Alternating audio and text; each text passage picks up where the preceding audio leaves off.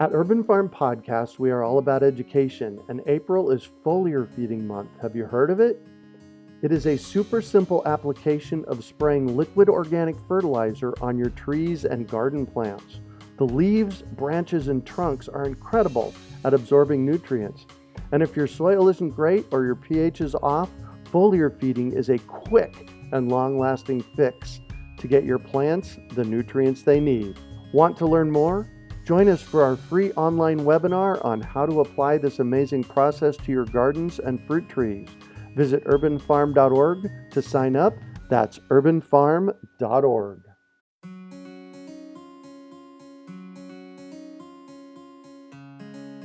Greetings, urban farmers, gardeners, and healthy food visionaries. Farmer Greg here, and welcome to the 685th episode of the Urban Farm Podcast, where every day we work together to educate and inspire you to become part of your food revolution. Today on our podcast, we have someone who extracts great resources from his seeds. We're talking with Bevin Cohen about seed and nut oils. Bevin is an author, herbalist, seed saver, and owner of Small House Farm in Michigan. He offers workshops and lectures across the country on the benefits of living closer to the land through seeds, herbs, and locally grown food. Bevin is a freelance writer whose work has appeared in numerous publications, including Mother Earth News, Hobby Farms Magazine, and the Baker Creek Heirloom Seed Company catalog. How cool is that? That's pretty cool. He is the author of four books, including Saving Our Seeds, The Artisan Herbalist, and his highly anticipated new book, The Complete Guide to Seed and Nut Oils. Welcome to the show today, Bevin. Greg, thank you so much for having me. Oh my gosh, I'm excited to learn something new today. So, I shared a bit about you. Can you fill in the blanks for us and share more about the path you took to get where you're at today? I would love to. So, here at Small House Farm, we're what I like to call an effort in sustainable living we grow majority of our own food right here on site, as well as herbs and seed crops, as you mentioned in the introduction there. I'm on a dead end dirt road across the street from 1,100 acres of forest. So we do a lot of foraging out there wow. for food as well as our medicine. Yeah, it's it's so peaceful. It's so nice. It's amazing to think of. Sometimes my day at work is just spending time out in the woods harvesting the plants, the gifts of Mother Nature, if you will. Hold on, hold on, hold on. Did you say my day at work? I did. I know. And that's kind of a stretch. It doesn't feel like work, really. You know, but there's a trade off. There's definitely some challenges to being out here and doing what we do. Some days are very easy, some days are very difficult. And that's that's just the balance of the universe, I guess. So I'm out here with my wife, Heather, and my two children, my two sons, Elijah and Anakin, who are awesome little helpers. They help out with so much around here. So we grow veggies and and herbs and seeds, and we just stay as busy as we can out here in our little uh, piece of heaven, I suppose, right? Nice. Well, and you said something that really particularly intrigued me. And that's part of the reason that I'm moving from Phoenix to Asheville, North Carolina is I want a quieter, slower life. And I have a goal to raise most of my food. How do you guys go about doing that?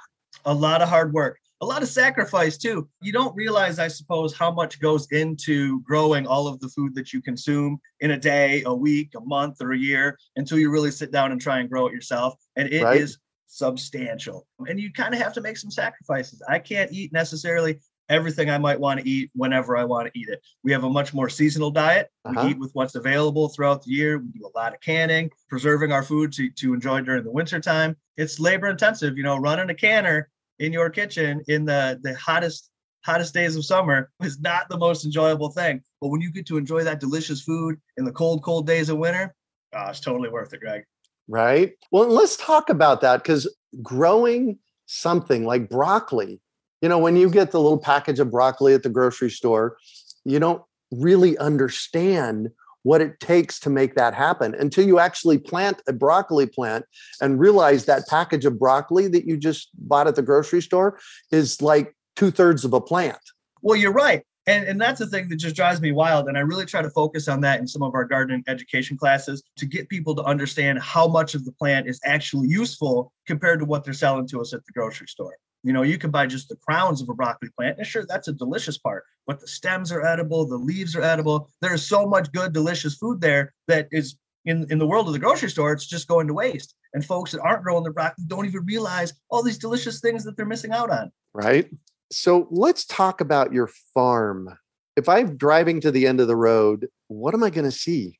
You know, it really it doesn't look that much from the road. It's not that exciting, I suppose. It's a small little house, as you can imagine from the name Small House Farm. It's a small little white house. The pole barn is as big as, if not bigger than my home. And we are tucked safely nestled into the woods. Woods as far as the eye can see, hardwoods, oak and maple mostly, which gives us a lot to do in the spring. This time of year, right now, um, I just came in from tapping maple trees. Um, that's you know something that keeps us busy in this seasonal lifestyle but it's very simple. It's very modest. You're going to see a lot of plants growing all over the place. Up near the road, we grow a lot of sunchokes, Jerusalem artichokes. Oh, yes. Is, um, a, a, native to, you know, a relative of the sunflower. And they're absolutely beautiful, but they get carried away. Once they get established, they kind of take over their spot. I think it's beautiful. People driving by might think it looks a little wild out here. Well, and so I had an experience with sunchokes, Jerusalem artichokes, a few years ago. I used to have a buddy of mine about 20 years ago come to the house and I'd pay him $100 twice a year. Thank you, Jay, to come in and just plant things in the yard because that's what he loved to do. He was a forager and just planted things. And a couple years after he came, I saw these sunflowers growing in the back part of the yard. And they were 12, 14 foot tall sunflowers. It's like, what on earth are those? not realizing Aren't they amazing. They are not realizing that those are sunchokes. Yeah, and, shout out to Jay for sure for getting that established. Because once you get the sunchokes in your garden, it's something you're going to have for a lifetime. Uh, yeah. They spread, they kind of, like I said, take over that spot, but they are absolutely delicious. They're nutritious and they put on such a show. They're just beautiful in the landscape. It's just such a great plant. So yeah, your friend now, Jay really hooked you up. Right. And so sunchokes, though, they're not like an artichoke. They're called Jerusalem artichokes, but you actually eat something different off of a Jerusalem artichoke. Tell us about that. Well, and they're also not from Jerusalem either. Quite a misnomer the name for sure. It's actually it's like a tuberous rhizome that you're going to collect from them underground that you're going to eat. Some people compare it to a potato, I suppose, and you can certainly pre- prepare it just like a potato. Mm-hmm. I like to steam them, mash them, add some garlic to them, cut them up, put them in stir fries and that sort of thing. Absolutely delicious. But yes, it's an underground uh, tuber that you're going to dig up to eat to enjoy. So it is definitely different than your typical artichoke that you'd be growing in your garden for sure. Yeah. So let's jump over and talk about oil from nuts and seeds. And I guess it, the it stumps me a little bit every time I try and say it because a seed is a nut and a nut is a seed. Well, that's true, you know, but we just wanted to kind of differentiate that in the title to help people see the the diversity of different things that we could be using as oil seed crops, extracting these oils from seeds and nuts. Although they are similar, you know, botanical definition, people tend to classify them differently. So we wanted to help people see just the bounty um, of resources that were available ah, to us. Perfect. So, what kinds of seeds and nuts do we harvest oil from? Oh, so many, Greg. You know, in the book, we cover well more than 40 different plants, many of them very in depth. We get on uh, growing or foraging, how to process, store the oil, press the oil, the uses for the oil, nutritional profiles, so many things. So we're talking stuff like sunflowers, hemp seed, flax, safflower, hazelnuts, walnuts, pecans, hickory, okra seeds, all sorts of stuff. There is such a such a selection of different oilseed crops out there. There's really something for everybody, no matter where you're growing, no matter where you're gardening or foraging, there's an oilseed crop near you. Okra? Okra, yes, sir. You mean something that we can actually do with okra that doesn't make our face go funny? assuming sure. that, assuming that okra oil tastes good. It does. It's actually delicious. It's quite a delicacy, you know. And harvesting okra seed is a very simple thing to do. Exactly. Once your okra gets too large, you know, and it starts to get a little bit tough and woody like that, you just kind of got to let it go, just like you'd be harvesting for a seed crop to grow next year's garden. When you just bust those seeds out of there, collect them up and run them through your oil press and you're going to get a delicate and delicious okra seed oil hmm, you're going to be so happy that you did it oh nice all right cool so what is the simplest seed to harvest oil from? I always recommend folks start with sunflower seeds. That's where we got started here at Small House was pressing sunflower seed oil. Sunflower seeds are easy to grow. It's exponential. You get a lot of seeds, a lot of return on your investment mm-hmm, when you're growing mm-hmm. sunflower seeds. Very easy to press, very high yields. So sunflower is a great place to get started. All right, great. So we plant sunflowers. We got the plants. We're getting sunflower seeds. Let's start with an unhulled sunflower seed. What's the process? Dig it, man. You don't even have to hull these seeds. That's the beauty of sunflower seeds. Oh, you can oh, leave them right in their shell. Yep, they're soft enough. And I found in my experience, I actually tend to get higher yields from my sunflower seeds if I leave them in the shell. Right. Wow. So very little work on our part. We can run them through that press, make sure they're nice and dry. Think about it just like if you're growing your sunflower seeds to store them for your garden next year. How you leave your seeds out to dry. It's the mm-hmm. same process. Leave your seeds out to dry to get that moisture out of those mm. seeds, and then you can just run them right through your press. We use an expeller press, right? So essentially, it's just pressure that crushes those seeds and squeezes that oil out. And how many sunflower seeds do I need for a usable amount of oil? Well, actually, not as many as you might think. It's it's interesting if, if you were to break down your daily culinary routine and think Uh-huh. about how much oil you actually use in a day. It's really not that much, right? You're so right, let's say, you know, breakfast, maybe a tablespoon in the pan, lunch, the same thing, maybe three or four tablespoons in a day. And you can get a few tablespoons of oil from one good sized sunflower head, right? It doesn't take a lot. A couple pounds of sunflower seeds, and you're going to be set up with oil for quite some time. Wow. Right. The beauty of it is when Yeah. you're pressing your own oil is we don't want to extract a whole bunch of oil and then just store it until we use it. Right. Then we might as well be buying it from the grocery store at that point. The beauty of making your own is you can wait and press the freshest oil every time you need it. Press a little bit, you've got it, the freshest, most delicious, nutritious oil you're ever going to use in the kitchen. So there's obviously then a a small machine that I can put on my kitchen counter that will do this for me. Oh, absolutely. You know, we got started with a press called the Piteba, the Piteba oil press. They make them in Holland. It's a small tabletop hand cranked machine. You can just mount it onto your counter and you can press it right there in the kitchen. Just a little hand crank, turn crank to get it going. And, and that's pretty much all that you need. We have upgraded over the years of pressing oil. We've been pressing oil here at Small House for going on about a decade now. Um, Wow. Yeah, so we've upgraded our machinery quite a bit. But one of the best upgrades that I think we made was hooking our Piteba oil press up to a bicycle, making it pedal powered. You're right. Get a little bit of exercise, press some oil. I'll put the kids on there. You know, they're full of energy. They'll run that bike, press some oil, no big deal. So we actually, in the book, The Complete Guide to Seed and Nut Oils, we walk you right through how to make your own pedal powered oil press. So everybody can have that kind of fun too. oh, nice. And how long does this process of extracting oil take? Well, it's going to take as long as you want it to, I guess. It depends on how much you're looking to press. Now, we offer oils uh, commercially. We cold press oils that we offer. We use them as Ah. ingredients in our herbal products. So we press quite a bit of oil here. So when I'm when I'm running the machine, I'm working for a couple of hours. Right, I'm really going to work that machine. I'm going to extract quite a bit of oil. I'll, you know, I'll pull a gallon of oil in a day, something like that. But for Wow. home use, that's not necessary, right? You can just get on the press, run 20, 30 minutes, you're going to have plenty of oil to go. And what do we do with the mash that comes out? Because there's stuff left over, right? It is, you know, so that's what we call the seed cake. As the oil gets extracted and that comes out of the machine, out of the other end is is the mash, the, the crushed leftover debris, if you will, right? All the bits and pieces of the seeds. And that's totally useful as well. We can use it in, in the kitchen, right? We can mill it. I'll take like say hemp seeds. We'll crush our hemp seeds. I'll take that leftover seed cake, run it through my food processor, turn it into a powder, and I'll use it in Oh. baked goods. I'll put it in my breads, I'll put it in my oatmeal. It's absolutely delicious. I feed it to my chickens, right? If we go back to talking about sunflower oil, the seed cake from our sunflower seeds, give that to your chickens. You have some livestock, something like that. It's so good for them. They love it. You want to see some chickens get excited? Throw them some crushed sunflower seeds, boy. They get worked right up. Wow, I'll bet.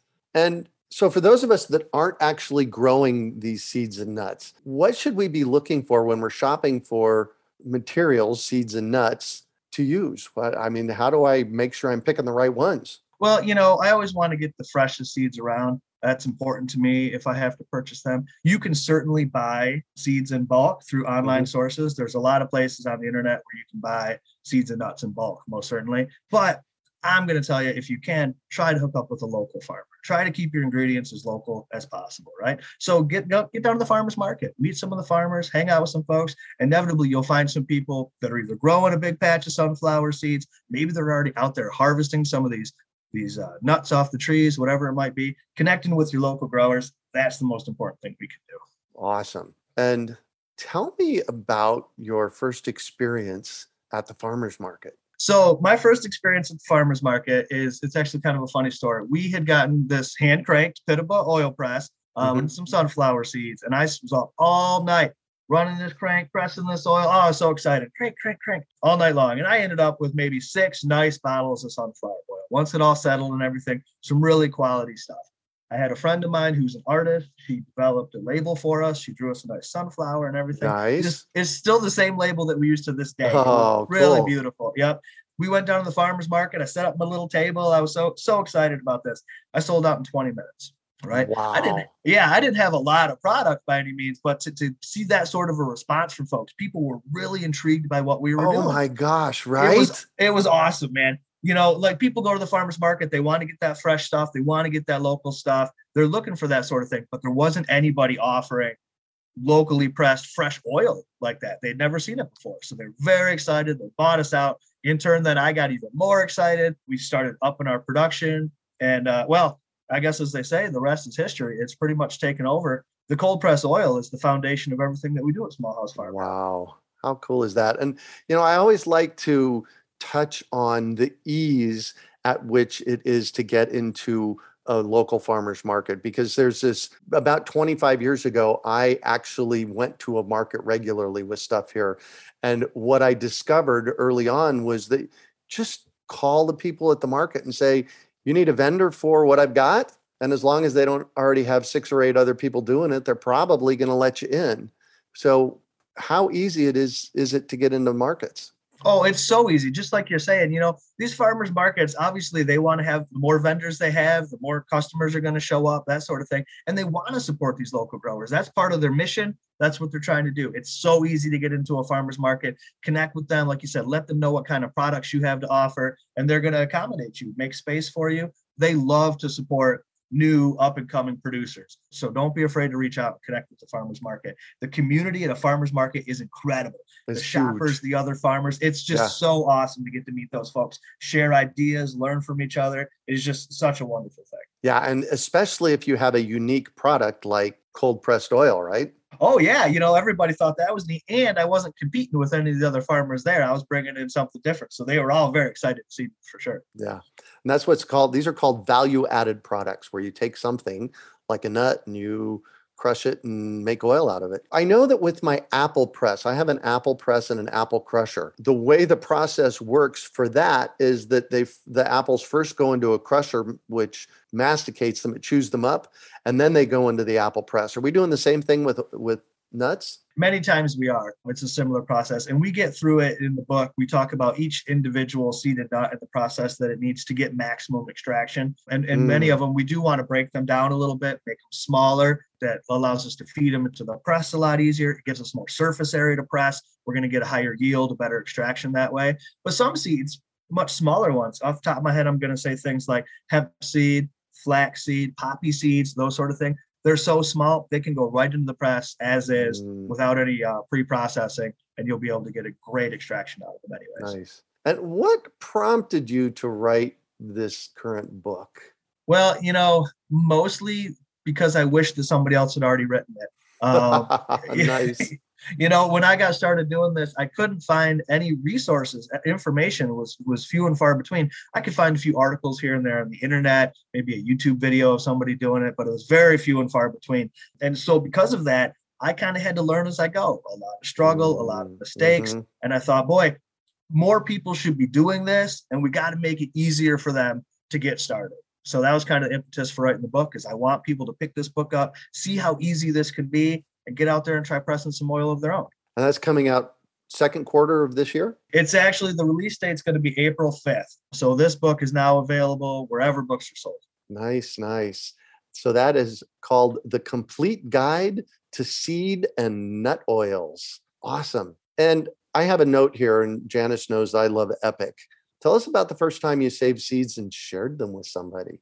Okay, that's a fun story, Greg. So I'm an avid seed saver. We save seeds from, well, all of our crops, of course, our vegetables, as well as our herbs and flowers and that sort of thing. And I've written a number of books on that subject as well. But I got started saving seeds many, many years ago. I was a gardener, but not a seed saver. I didn't mm-hmm. really understand the process of how that worked. And I used to visit a place near me called the Chippewa Nature Center.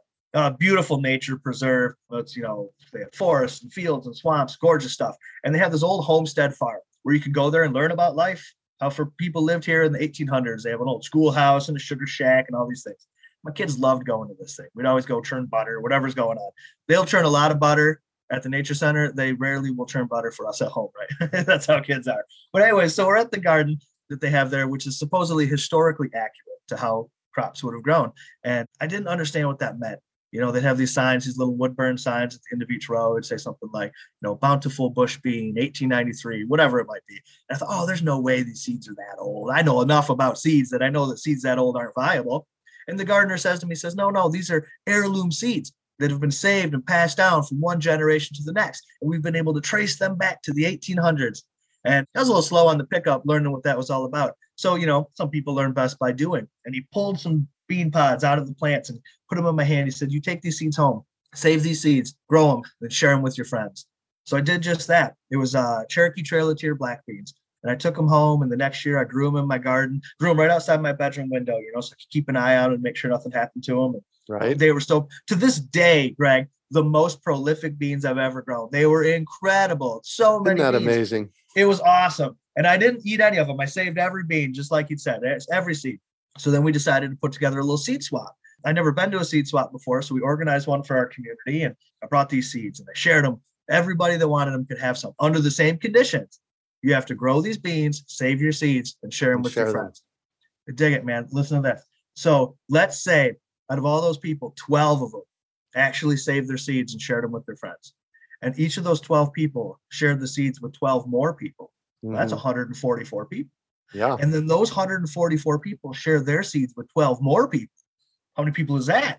Twelve hundred and some. Yeah. It's an incredible amount. Just like a handful of beans became hundreds of beans, a handful of seed savers became hundreds of seed savers in just a couple of seasons' time. And I realized in that moment that every time we save and share our seeds, it's that significant. And it's changed my entire life. Yeah. That's my epic that. story about seed saving, man. Nice.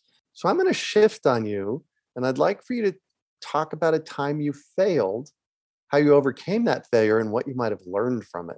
So, as a gardener, I fail at something every season, right? Good. Every season. That's how you Right. learn, right? I fail either planting my plants too close together, too much space, forgetting about weeding, watering, whatever it might be. The list of failures never ends. And I overcome that by continuing to try. Every season is a new opportunity to learn from my mistakes and to try again. So I, I feel that through failure is how we overcome, right? So I used to be a little upset. Oh, I'd make a mistake, something, I'd lose some plants, you know, I'd almost take it personally. But I've come to realize over the years that these are just opportunities to learn more stuff, to learn how to do a better job caring for the plants in my environment, right? So a failure isn't even that bad. It's actually just an opportunity. Amen to that. And that's the reason I asked this question is just I want people to really get that it's okay to make a mistake. It's okay to fail at something. And this is where we learn.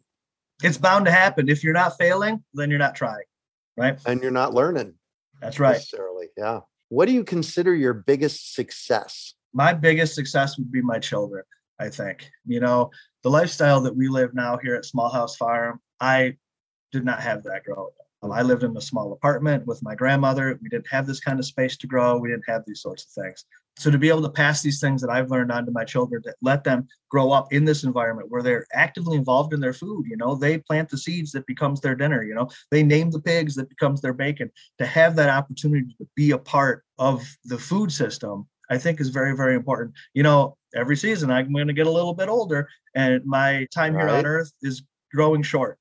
So the greatest thing that I can do is to pass this all on to my children. And if what they've accomplished so far in life is any indication, when these guys grow up, oh, they're going to do some big things. They're going to do some wonderful things out there for sure. Oh my God. Isn't that a great feeling?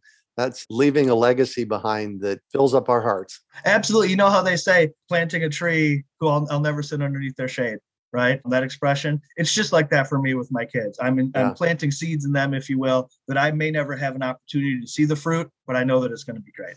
Yeah. And what drives you? I love to see people get excited about gardening. You know, I- I that's just- that's apparent. I'm just in our conversation today, man. We are all I- over I that. get stoked. Oh yeah, you know, it- it's just so exciting to see people getting out there and maybe growing something for the first time or seeing how their favorite produce is actually growing something they've maybe eaten their whole life but they didn't really know how it grew and they finally get to see the aha moment that they have when they get to be a part of that when they learn the life cycle of a plant from seed to seed, just unlocking these things and showing people the wonders of the world. It's definitely my greatest driver. It is so cool to see in these times that we are now, these very challenging times, the silver lining, if you will, is all these people turning back to the gardens and slowing down with their lives and becoming growers, becoming part of a system of success, right? Making the world a better place. And, and to be an educator and to be a small part of that puzzle is just such a great thing. So that's definitely my driver, just getting more people out there, getting their hands in the soil. It's just pretty cool. I love what you said a system of success. Well, that's what it is, right? Mm-hmm. It absolutely, you know, we all work together in a way to make the world a better place. And we do that one seed at a time. And if we can help people plant those seeds, we're doing some important work. Man, you are you just said some brilliant things today. Thank you. I appreciate that. Thanks, Craig. Yeah.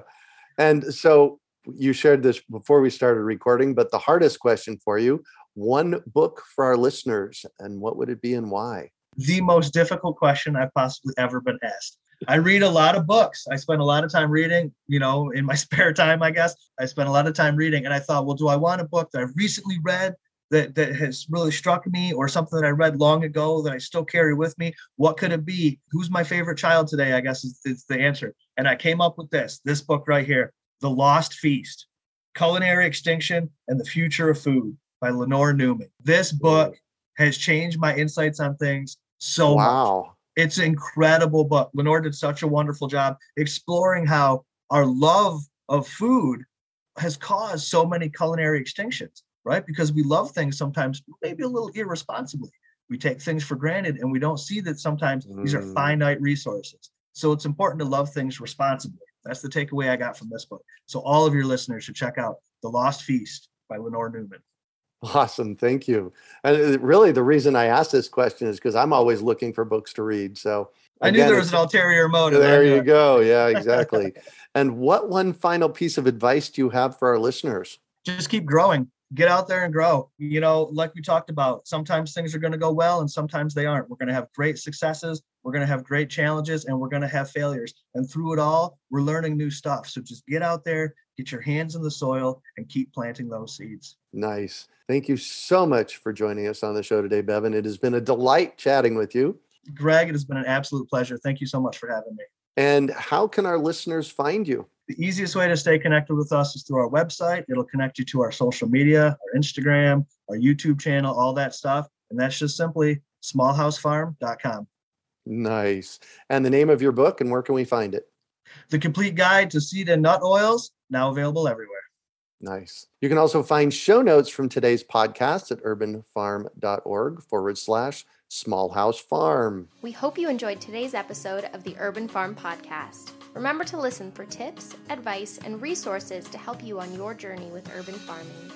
You can find us on the web at urbanfarm.org or send us an email to podcast at urbanfarm.org. In the words of Vincent van Gogh, great things are done by a series of small things brought together. Be encouraged that with each lesson learned and skill developed, you are one step closer in the direction of your dreams. One of the first things that many of us learn when we start to garden is how to water and fertilize the soil. But there is an exception to this rule, and it's called foliar feeding. You should foliar feed or water the leaves of your plant with liquid fertilizer when you want certain nutrients to be absorbed better. Not only are the leaves great at uptaking liquid fertilizer, if your soil isn't very good or your pH is off, foliar feeding can help your veggies and fruit trees quickly get the nutrients they need to thrive. If you're ready to start foliar feeding for maximum growth, yields, and quality, head on over to urbanfarm.org forward slash feed the leaves to see our selection of foliar feeding products. That's urbanfarm.org forward slash feed the leaves.